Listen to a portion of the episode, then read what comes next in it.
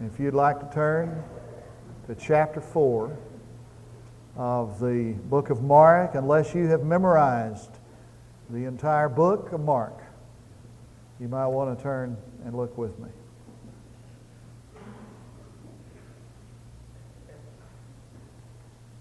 Verse 26. And he was saying, The kingdom of God is like a man who casts seeds upon the soil, goes to bed at night, and gets up by day, and the seed sprouts up and grows. How he himself, how he himself does not know. The soil produces crops by itself. First the blade, then the head, then the mature grain in the head. But when the crop permits, he immediately puts in the sickle because the harvest has come. This uh, little parable is found only in the book of Mark, but it was probably delivered on the day of the great parabolic discourse that Matthew records in the 13th chapter. On that day, Jesus did a remarkable thing. Without assistance of amplification, PA, he told his disciples to row out a little bit out into the lake. And he taught hundreds of people sitting on the bank and on the mountains above him all day long these parables. I mean, it went all day. And there would be little brief periods of intermission, but Jesus didn't stop or rest. He just got with his disciples aside in the boat and he taught them deeper meanings of truth. And probably this parable came from that, from that day. Now, it is often neglected because it is so similar to the parable of the mustard seed and the leaven and it is often ignored because it, as some scholars believe that it's just a scaled down version of the parable of the sower and the seeds and the soils. But it is a remarkable parable. And the matter of the, uh, of the parable is growth. But Jesus reveals three inclinations of the human heart that are inappropriate in the kingdom of God from this marvelous little parable. The first is pride, inappropriate in the kingdom of God. And in that phrase he uses, the, crop, the, the soil produces crops by itself. He uses a word really in the Greek from which we get the word automatically or automatic. And what he's saying is, is that the soil produces crops automatically. For the farmer knows that he may create an environment for growth, but he cannot create growth. And whatever else this parable teaches, it does teach this that there is germane, or at the heart of human nature, the inability to do some things that man is basically helpless to do some things. That man, in the fullest sense, has never created anything. He can rearrange, he can discover, he can develop, but to create, man can never do. For behind everything is God and the will of God and the power of God and the helplessness of man. Now, that's a big pill to, squ- to swallow. Because since the primal man wore a fig leaf in the garden to the modern man who wears tassel shoes and button down collars, man has always wanted to be God. And he's always played the primal game of playing God. For it's hard for man to ever come to face the fact that he is just human and not God. Now, there is a perfect example, a beautiful example of it in the book of Acts. And I want you to turn to it because it, it is it, it's so relevant. It's in the 14th chapter of the book of Acts. Now let me set the, let me tell you what's happening here. Paul and Barnabas have come to the city of Lystra and they find a man there who's crippled and they heal him. In Lystra are these temples to the pagan gods, and these people worship the gods of Greek mythology. And they think that Paul and Barnabas are gods, gods Zeus and Hermes who have come to life. They see similarity between Paul and Barnabas to the gods they worship, and so they start to worship them as gods. And Paul and Barnabas come rushing in when they see what's happening. They take off their robes to show their men. This is what they say in verse 14. Barnabas and Paul heard of it. They tore their robes and rushed out into the crowd, crying out and saying, Men, why are you doing these things? We are also men of the same nature as you, preach the gospel to you in order that you should turn from these vain things to the living God who made heaven and earth and the sea and all that is in them. I like the King James translation. We are just men. We are but men. Now, if Peter's confession at Caesarea Philippi, Thou art the Christ, the Son of the living God, is the greatest confession, this Lycaonian confession is the second greatest confession. We are but men. We're just human. Now, sooner or later, everybody has to make that confession. It may come in some catastrophe, it may come buried in a silent neurosis. It may come at the beginning of life. It may come at the beginning of your family when you start your family. It may come at midlife crisis. It may come in the declining years. It may come at death. But every man, sooner or later, will make that confession. I'm just a man. I'm just a human. I am not God. I want you to see this scenario. Paul and Barnabas, really, they're just common guys, really. And they have been harassed and chased from pillar to post. I mean, they have been abused and misused. But when they get to Lystra, all of a sudden, these crowds of people are worshiping them. They're hanging garlands around their necks. They're kissing them. They're, they're throwing flowers in the air, and they're getting ready to sacrifice to them. And I have a feeling that they were torn between two common uh, natural responses. I mean, they must have thought, to, you know, wanted to say on one hand, don't stop, this is fun. And on the other hand, they knew they should say, don't stop. This is not real. And I have a feeling that Paul had had enough medals pinned on him that it was no big deal, but this is the first time anything like this has happened to Barnabas. I mean, the first time flash bulbs have ever popped around him. And I have a feeling he might have leaned over to the Apostle Paul and said something like this What would be wrong with waiting till tomorrow to tell them that we're not God? I suppose that most of us spend our life either in the, in, in, in the self deception that says it's not true or running from the reality that we are only human and that we are not God. There are some perils in playing God.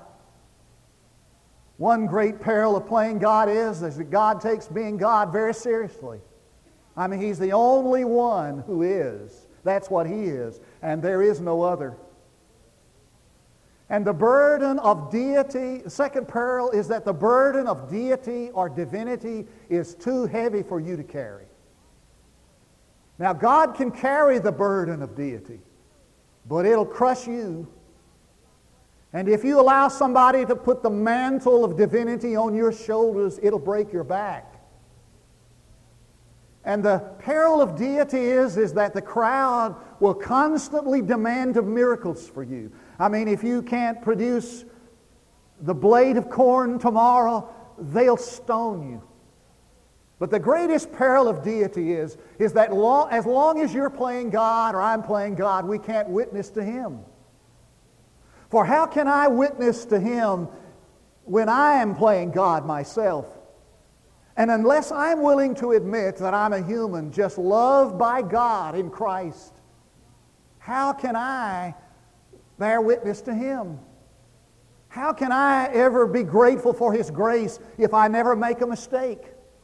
And so D.T. Niles said, I am one of those people who is loved by God. I'm just one of those sinners for whom Christ died. That's the central truth about me, and everything else is peripheral. And it was said of Livingstone, the great explorer and missionary, that he was known by the arm that was maimed by a lion. It probably is true that the healed wounds of our sinfulness and the confession of our humanity in the midst of a of a self centered generation is the greatest witness we can give to him. Inappropriate to the kingdom is pride. Second, inappropriate to the kingdom is despair. And so he says in verse 27 that the farmer goes to sleep at night and he wakes up in the morning and the crop is growing. Inappropriate is despair. Now, there is on the one hand this self conceited human, humanism that says, I'm adequate for anything. But the other end of the spectrum of human nature is this despair that is settling down upon us, that says that there is no hope. But the parable teaches that there is within the kingdom an impulse of irresistible growth and that everything's going to be okay. And that the purpose of God is the most powerful thing in the world. And that we don't understand always what is happening. We don't understand how it happens, why it happens, etc. But when we do all that we can, then God begins to do what He can. And what He can, we can't. And that God is in control and everything's going to be all right. It's a summons to hope. And God knows we need it. This age in which you and I live has been called the age of despair. And there seems to be this kind of a feeling that, that nothing's going right. And we've lost confidence in the government, in the Congress and in congressmen. And we've lost confidence in the church and in churchmen. And we've lost confidence in everything around us, and there seems to be this pervading mood of hopelessness. H.G. Wells said, Man who began in a cave behind a windbreak will end in the diseased, soaked ruins of the slums. And Hemingway used to talk about us, say that we're like ants trapped in a burning log. An old man's body was found in the Bronx not long ago. He had a note attached. He had killed himself. He attached a note to his shirt. It read, I'm a nobody. Nobody gives a hang about me. I'm like a peanut in Yankee Stadium, and I decided to step on myself once and for all. I have a feeling that some of us feel that the game is up. But I tell you, you cannot believe in God and think that way. You cannot believe that the God you believe in is, is, is like He is and, and have room for pessimism, regret, perhaps, remorse, introspection, penitence, a sense of, raw, of failure and mistake on your part. But despair, never. You can never believe in the God you believe in and be pessimistic. For the purposes of God will never be defeated. Not by your sin or mine, not by gridlock in Washington, not by the inconsistency within the church, not even death can defeat the plan of God. She was a Hanoverian countess she didn't believe in anything really, and she didn't. She, she disbelieved in God, and she absolutely rejected the idea of any of, of, of the possibility of anybody being brought out of the grave. And so she gave specific instructions when she died how she wanted to be buried. They put a marble, a, a, a, granite slab over her grave, and they put huge stones on four corners and attached chains to the, to the granite slab and to the stones. And they put a, a, an epitaph, an inscription uh, over her grave. This burial place is established for all eternity and shall never be opened. And when they'd done all they could to seal the tomb, the epitaph would reminded everybody of, of, of the impossibility of the fact of the resurrection. Except for a small birch tree growing nearby.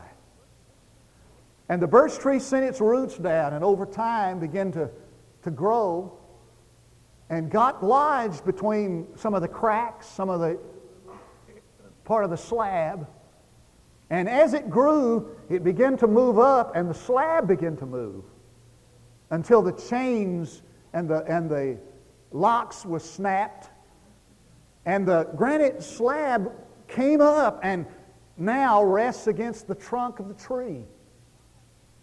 A reminder of a, of a determined tree or a powerful God. And a reminder that not even death can defeat his purpose. I was coming out of Highland Cemetery the other day and I noticed somebody had placed some fresh flowers on a grave near the road. And they were kind of waving in the breeze, reminding the people buried there that they, had, they were not forgotten. As I exited Highland Cemetery, I felt that little tap on my shoulder, and I heard his voice again. You too are going to die someday.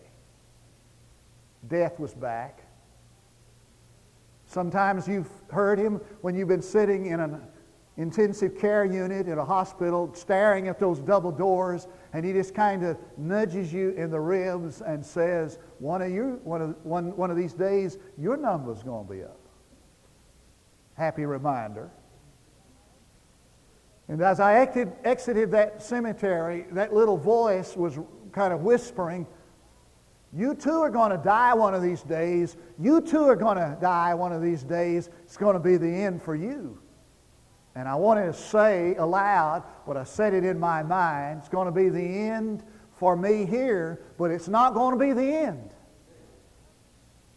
For nothing can defeat the purposes of God. Somebody's written a little ditty, goes like this God's plan had a marvelous, wonderful beginning Man spoiled his chances by sinning. We know that the, end, that the story will end in God's glory, but right now the other side's winning. Well, the other side may be winning, but the other side is not going to win. I was doing some channel surfing the other day with my TV, and I went by, uh, not with my TV, with my remote, and I, I, went by Channel 7 and I put it on Paul, put it on Channel 7, and there were the cathedrals. You ever heard the cathedrals? How many of you heard the cathedrals? Not seen one, heard them. It's a quartet. They got a guy on there, it's about 100 years old, and he's got a voice, mellow. You ever heard him? Bass voice. I mean, and they introduced the piano player. He's from Strawberry, Arkansas, big city of Strawberry and they were to they were talking about the song he had written and they were fixing to sing it. And the song was real catchy title i read the end of the book we win. And they started singing that and they were getting down. Called margaret in there. I said look at this. I mean they were getting after it. And that old man got so excited i thought he was going to have a stroke. I mean he was dancing all over that and he was pointing at everybody in the crowd you know and, and they were singing about 50 times they said it. I've read the end of the book. We win. We do. Now, you go to bed tonight and understand that tomorrow things will be, be all right because there is nothing as powerful as the purpose of God, not even death. We win. And if you've read Tolstoy's War and Peace, you remember when the prince came to the czar and they were getting ready for the battle the next day, and the czar was unfolding and folding maps, folding and unfolding maps. And the prince said to the czar, What about tomorrow? Will we win the battle? And the czar said, I think not. Real encouragement. I think not. I think not, he said. We'll not win the battle. What will happen to us? And the Tsar of Russia said, We don't count battles. The only battle we count is the last one. And we've already won that one. I've read the end of the book. We win. No place for despair in the kingdom. Finally, you've been glad to hear that word, and finally, word you've been waiting on. There's no place for impatience. And so he said, This is how it works. First, there's a blade, then there's the ear, then there's the grain in the ear. That's what he said. He said, There's a process that goes on. You can't rush the process. First, there is the, the blade comes up, then the ear in the blade, then the grain in the blade. And the process is developed over time, and when the process is finished, the harvest comes. And you can't rush it. A day with God is a, as a thousand years, and a thousand years is as a day. And even though you and I would like to see God's plan completed, we can't rush that plan. And so the farmer goes to bed at night after he's planted, after he's done what he can, and he understands that he just has to be patient, and in time, the harvest comes. It's like the little boy who saw the cocoon. And there was a tiny crack in the cocoon, and he peered into the crack, and he saw a little, a beautiful butterfly struggling to live, struggling to come out. And so he took his hands and he cracked the cocoon, opened it so the butterfly could be free, and in doing so, destroyed it. He meant well, he had good intentions, but trying to accelerate the purpose, accelerate the procedure and the process, you sometimes destroy the purpose. You can't rush God. And it may be that bef- you may die before God's plan is completed. But God's plan will be completed. You just have to wait on it. Now, I'm not too keen on waiting. But I have discovered that the Bible is loaded with this truth that the people of God have learned just to wait on Him. Now, let me tell you what I think that means. I think waiting on God means that I come to a full conviction or confidence that God knows what He's doing. You remember that group of people that came from John the Baptist to Jesus? John's in prison. They come are you Messiah? They said, if you're Messiah, why don't you say so? Why don't you do something? Why don't you, why don't you get on with it if you're the Messiah? And Jesus sent them back to tell John the Baptist, you know, tell him what, I've, what you've seen me do, tell him what you've heard me say. And then he makes a little statement that you sometimes miss. He said, Blessed is the man who is not offended in me. I like the translation of that. It goes like this Happy is the man who doesn't get upset by the way I handle my business. Waiting on God means that I've come to believe that God knows what He's doing, that God is in control. Waiting on God means that I've come to believe that God knows about my need and cares. It was in 1921 in the Kane Summit Hospital in New York City. They were getting ready to do an appendectomy. A doctor, a surgeon by the name of Evan Kane, was to perform the operation. He had done over 4,000 of them, so it was going to be a routine operation, except for two things. It was going to be the first time an operation was performed with local anesthetic. Dr. Kane had always advocated that local anesthetic was safer than general anesthetic, but nobody had ever been operated on with just a local, they call it. That's medical terminology, local. And, and so they, they wanted to try that, but they, in order to try the surgery with local, they had to find somebody who was willing to do it. And not anybody, you know, not just anybody was ready to volunteer to do something that had never been done before. I mean, they were all a little bit squeamish about being awake when you were being cut on. And, and, and, and they were worried that the anesthetic would wear off before the surgery was over. So he couldn't find a vol- finally found a volunteer, a courageous man who agreed to allow them to do surgery with just a local anesthetic, awake all the time. So they scrubbed up, rolled him in there, and started cutting on him. Evan Kane, took his scalpel, and made that incision wherever they cut you to get your appendix. And he saw the appendix inflamed, went in there to get it, took it out, excised it, removed it, and the patient complained only of a minor sensation of pain. Didn't bother him that bad. Dr. Kane sewed him up and sent him to the uh, waiting area, and two days later he was dismissed from the hospital. Successful surgery. But I said there were two unusual things about that surgery. Not only was it the first surgery performed with local anesthetic, but the patient Evan Kane operated on was Evan Kane. He operated on himself. The doctor operated on himself. True story. Now you say, well, I find that a little hard to believe. that a guy would operate on himself. I mean, how much harder is it to believe that than it is to believe that this God of heaven one day became a man? Now, there, really, there are several reasons why he became a man, but one reason he became a man was is that he wanted to experience our pain.